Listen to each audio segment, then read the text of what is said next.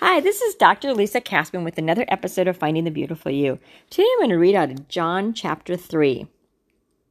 Now there was a man of the Pharisees named Nicodemus, a member of the Jewish ruling council. He came to Jesus that night and said, Rabbi, we know who you are a te- we know you are a teacher who has come from God.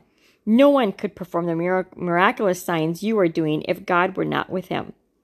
In reply, Jesus declared, I tell you the truth. No one can see the kingdom of God unless he is born again. How can a man be born when he is old? Nicodemus asked. Surely he cannot enter a second time into the mother's womb to be born. Jesus answered, I tell you the truth, no one can enter the kingdom of God unless he is born of the water and of the Spirit. Flesh gives birth to flesh, but the Spirit gives birth to spirit.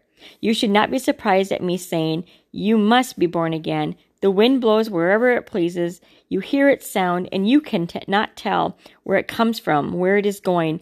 So it is with everyone born of the Spirit. And now we're going to jump down to chat, verse 16. Well, actually, 15. Let's do 15. That everyone who believes in him may have eternal life.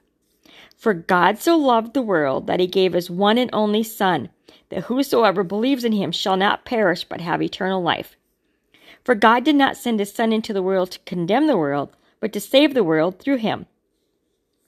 Whoever believes in him is not condemned, but whoever does not believe stands con- condemned stands condemned already because he has not believed in the name of God's one and only Son.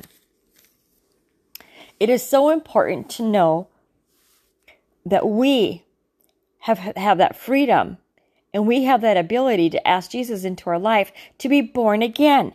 That's what God is talking about. Being born again. I tell you the truth. Verse 3 I tell you the truth. No one can see the kingdom of God unless he is born again. How do you get to heaven? You ask Jesus into your life. You ask him to forgive you of your sins.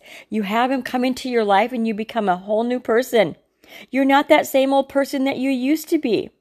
You are a person that has reached out to Him and given everything to Him, and you know what's right and what's wrong. And you know the truth and you believe it and you want to live your best, knowing that Jesus is always going to be there for you. If you continue sinning and you continue doing what's not right and what God doesn't want, you are not giving everything to Him. He wants you to give everything everything, every little detail of your life. So now, verse 19, it says, This is the verdict. Light has come into the world, but men love darkness instead of light because their deeds were evil. Everyone who does evil hates the light and will not come into the light for fear that his deeds will be exposed. But whoever lives by the truth comes into the light so that it may be seen plainly that what he has done has been done through God. Do you want to see the light today? Or do you want to stay in that darkness? Do you want to stay down in the pits? Or do you want to get up out of that? I'm not going to tell you, sit here and tell you that your life is going to be perfect because it's not. But when things go wrong and things as they nor as they will, you go to Jesus and if you make a choice that's not right with what God wants, you tell him you're sorry and to forgive you, and he will forgive you. Just as the snow is white and pure and clean, Jesus is Jesus comes into your life and your life is pure and clean and you no longer have that sin in your life. It's just as never it's as, as if it's never happened. You're justified, you're cleaned, you're redeemed, you're a whole new person. Do you want that today? I'm going to have you repeat this prayer after me. Pray this prayer with me. If this is what you want today, do you want Jesus in your heart and your life today? Dear Jesus, I come to you right now. I ask you to make me a new person. Take away that evil. Take away my sins and cleanse me and make me that new person. That person that wants to walk with you and talk with you and live my life for you. Jesus, I ask you right now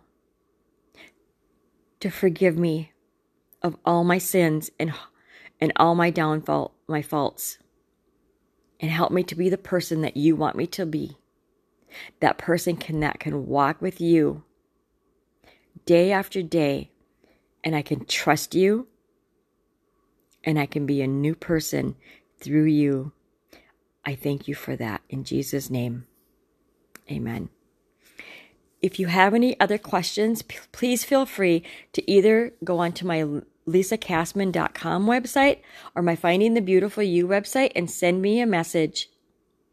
And I'd gladly play, pray for you. I'll gladly give you any more information you need. But today I want you to really focus on what you have with Jesus that love and that connection with Him. He is right there with you. Allow Him to guide your life and guide your way onto greater and better and brighter things. Again, this is Dr. Lisa Cassman with another episode of Finding the Beautiful You. Thank you for listening.